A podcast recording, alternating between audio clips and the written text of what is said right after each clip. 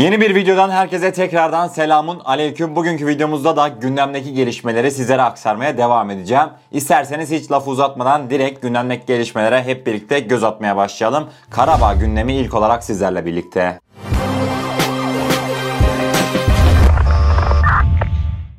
Değerli dostlar sizlerle ilk olarak Rusya Savunma Bakanlığı'nın Karabağ ile alakalı yayınlamış olduğu yeni haritaya göz atmak istiyorum. Görmüş olacağınız üzere haritada normalde Karabağ'ı ortadan tam ikiye bölmüşlerdi. İkiye bölünmenin anlamı ise iki tane Rus barış gücünün olduğunu belirtmektelerdi. Fakat son haritada görmüş olacağınız üzere sanki üst tarafı biraz daha geniş tutmuşlar ve alt tarafta sarılık azalmış. Bunun anlamı ne açıkçası kimse bilemedi. Fakat şu da bir gerçek ki Rus barış gücü karakol sayısını artırdı ve Karabağ bölgesindeki karakol sayısını 23'e çıkarttığını açıkladı. Rusların sahadaki etkinliği her karakol sayısının artmasıyla birlikte artıyor açıkçası. Rus barış gücünün nasıl bir strateji izlediğini de açıkçası anlamak çok zor. Rus barış gücü tarafından yayınlanan son harita bu şekildeydi. Değerli dostlar isterseniz sizlerle bugün ayrı bir infografiyi paylaşmak istiyorum. Peki nelerden bahsetmekte bu infografimiz? Rusya'nın dünyadaki askeri varlığı. Karabağ'da da Rusların konuşlanmasıyla birlikte bu konu çokça tartışıldı. Şöyle detaya inecek olursak gerçekten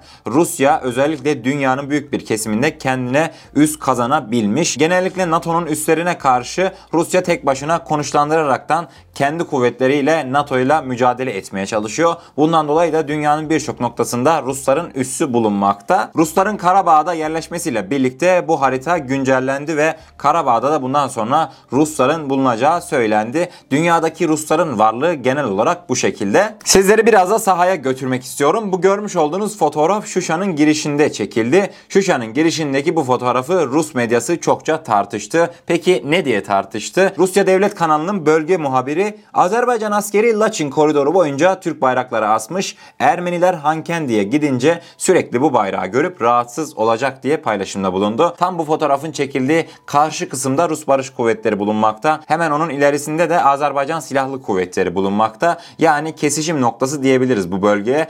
Ermenilerin sürekli Türk bayrağını görüp rahatsız olacağını dile getirmiş Rus medyası. Evet değerli dostlar Karabağ'daki sahadaki gelişmeler bu şekildeydi. İsterseniz konu başlıklarımıza yavaştan geçelim. İkinci konu başlığımızda Rusya'ya bir uzanalım istiyorum. Putin'e gidiyoruz bu sefer. Putin öyle çarpıcı açıklamalarda bulundu ki Karabağ'daki Türk askeri varlığının Ermenileri tahrik edeceğini söyledi. İsterseniz ikinci konu başlığımızdaki haberimizin detaylarına hep birlikte göz atalım. Rus medyasına bir programa konuk olan Putin, Türkiye'nin rolüyle ilgili sorulan soruya yanıt verdi. Putin, Türkiye'nin ateşkesi sahada denetlemek üzere askerini göndermemeyi kabul ettiğini söyledi. Türk askerinin temas hattında yer alması Ermeni tarafını tahrik eder ve anlaşmanın bozulması için zemin hazırlar dedi. Putin, Ermenistan ve Türkiye arasındaki sorunları anlatırken 1. Dünya Savaşı'na ve 1915 olaylarına da atıf yaptı. Azerbaycan içinde oluşturulacak ortak merkezden durumu Türk askerleriyle birlikte takip edeceklerini de hatırlatan Putin, bunun yerine Azerbaycan'ın karar vereceğini söyledi. Son olarak da Vladimir Putin, Türkiye'yi Azerbaycan'a verdiği destek sebebiyle uluslararası hukuku ihlal etmekle suçlamak zor.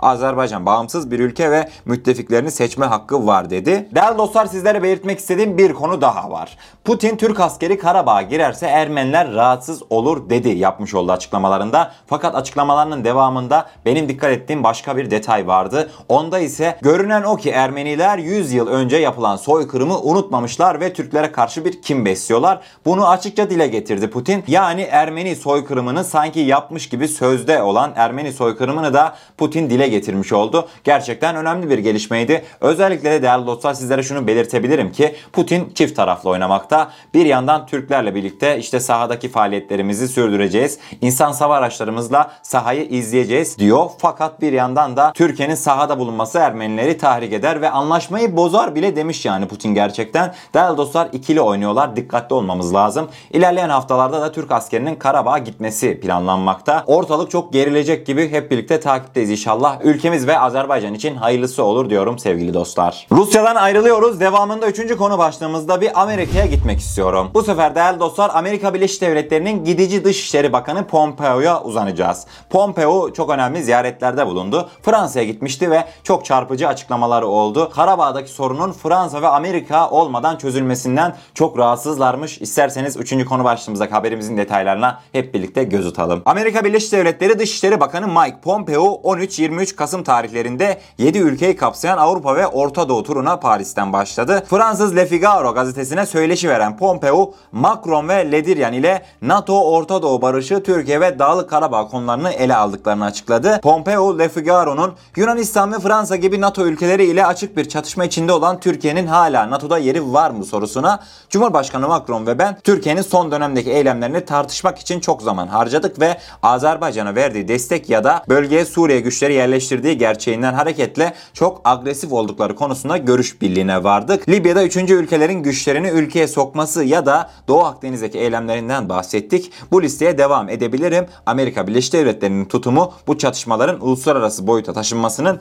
tüm ülkelere zarar verdiği yönündedir yanıtını verdi. Amerika Birleşik Devletleri Dışişleri Bakanı Mike Pompeo değerlendirmelerini şu sözlerle sürdürdü. İster Rusya ister Türkiye. Tüm ülkeleri Libya'ya müdahaleye son vermeye çağırdık. Azerbaycan'da da aynı şey geçerli. Dağlık Karabağ konusunda Fransa ve Rusya ile birlikte Minsk grubunun eş başkanlarıyız. İşlerin çözülmesi gereken çerçeve bu ve Türk askerleri kapasitesini gittikçe artan şekilde kullanırsa bu bizi endişelendirir. Endişemizi kamuya açık ve özel görüşmelerde de açıkça dile getirdik. Avrupa ve Amerika Birleşik Devletleri Erdoğan'ı bu tür eylemleriyle halkının çıkarlarına iyi hizmet etmediğine ikna etmek için birlikte çalışmalıdır ifadelerini kullandı Amerika Birleşik Devletleri Dışişleri Bakanı Mike Pompeo. Minsk grubunun eş başkanlarıymış. Tabi canım siz sorunları çabucak çözdünüz gerçekten. 30 senedir yattınız, yan geldiniz, yattınız. Azerbaycan'a ilişkin hiçbir karar vermediniz. Minsk grubunun yapmış olduğu geçmiş toplantılarda da çoğu kez Azerbaycan çağrılmadı. Ermenistan, Fransa, Rusya, Amerika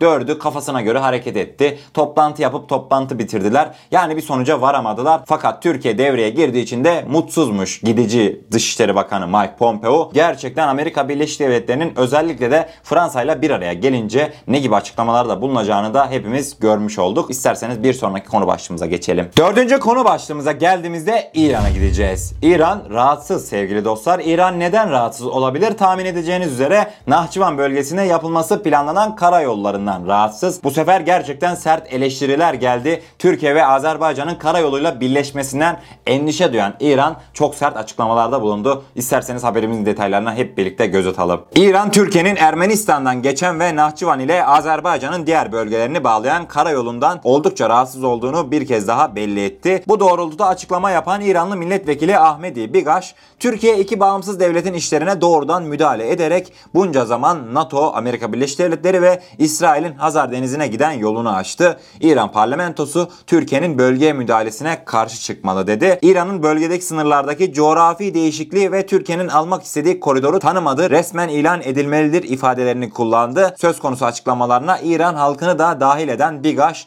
Ey İran halkı, kuzeybatı sınırında görmezden gelinirse coğrafi felakete dönüşebilecek sorunlarımız var dedi. Hayır milletvekili kuzeyden bahsediyor da kuzeyde Azerbaycanlıların yaşadığından hiç habersiz. Yani biliyorsunuz değerli dostlar operasyonlar yapılıyordu. Azerbaycan ordusunu gören İran'daki Azerbaycanlılar gerçekten heyecanlarını dile getiriyorlardı. Sazlar çalıyorlardı, oynuyorlardı. Kısacası Azerbaycan askerlerini görmekten mutluluk duyuyorlardı. Gerçekten İran özellikle şunu diyebilirim ki Nahçıvan'daki yolun açılmasıyla birlikte bu yolun sanki NATO tarafından kullanılacağını falan düşünmekte. Değerli dostlar ben sadece şunu diyorum. Tamam belki İran NATO endişelerinde haklı olabilir kendi çapında. Bunlar düşünebiliyor mu ki? Zaten olası Nahçıvan karayolu Rusların gözetimi altında olacak. Ruslar sizce NATO'yu bölgeye sokar mı? Bunu sormak gerekiyor açıkçası İranlı kaynaklara. Yani değerli dostlar şunu diyebilirim ki İran'ın burada çekindiği şey NATO falan değil. Tamamıyla Türk dünyasındaki birliktelikten şikayetçiler. Nahçıvan arasındaki o yol Türk dünyasını tamamıyla birleştireceğinden ötürü İran bu durumdan rahatsız. Sizlere bildirmek istedim. Beşinci konu başlığımıza geldiğimizde Yunanistan'a uzanıyoruz sevgili dostlar.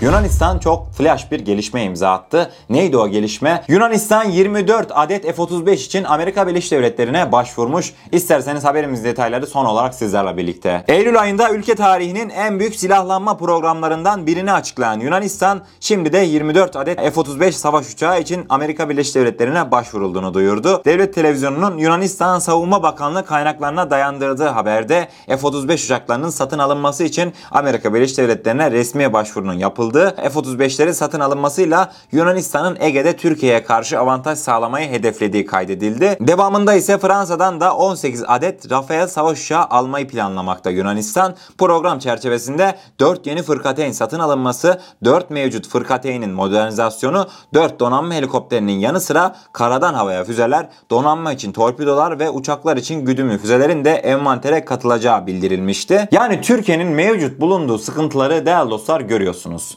Batı tarafında ayrı bir Yunan sıkıntısı bulunmakta. Doğu tarafına gittiğimizde bu sefer Nahçıvan koridorunu konuşuyoruz sizlerle birlikte. Değerli dostlar kısacası Türkiye Cumhuriyeti milli savunma sanayisine hiç olmadığı kadar ilerleyen süreçte daha da önem vermek durumunda. Bunun sebebi ise düşmanlarımız gitgide artıyor. Özellikle de Karabağ'daki yaşanılan son gelişmeler Türkiye'yi uluslararası kamuoyunda gerçekten özellikle de Amerika tarafında yalnızlaştırdı. Tabii ki sıkıntı var mı? Sıkıntı yok. Atalarımız da 7 düvele karşı savaşmıştı. Allah'ın izniyle bu savaştan da galip geliriz değerli dostlar. Bugün konu başlıklarımız bu kadardı. Umarım doğru bir şekilde anlatabilmişimdir. Kanalımıza eğer ilk defa gelmekteyseniz kanalımıza abone olarak bizlere destek olabilirsiniz. Videomuzu da gerçekten beğenmişseniz, beğenirseniz çok mutlu oluruz. Değerli dostlar kendinize çok iyi bakın. Allah'a emanet olun. Her şey istediğiniz gibi olsun. Sağlıcakla.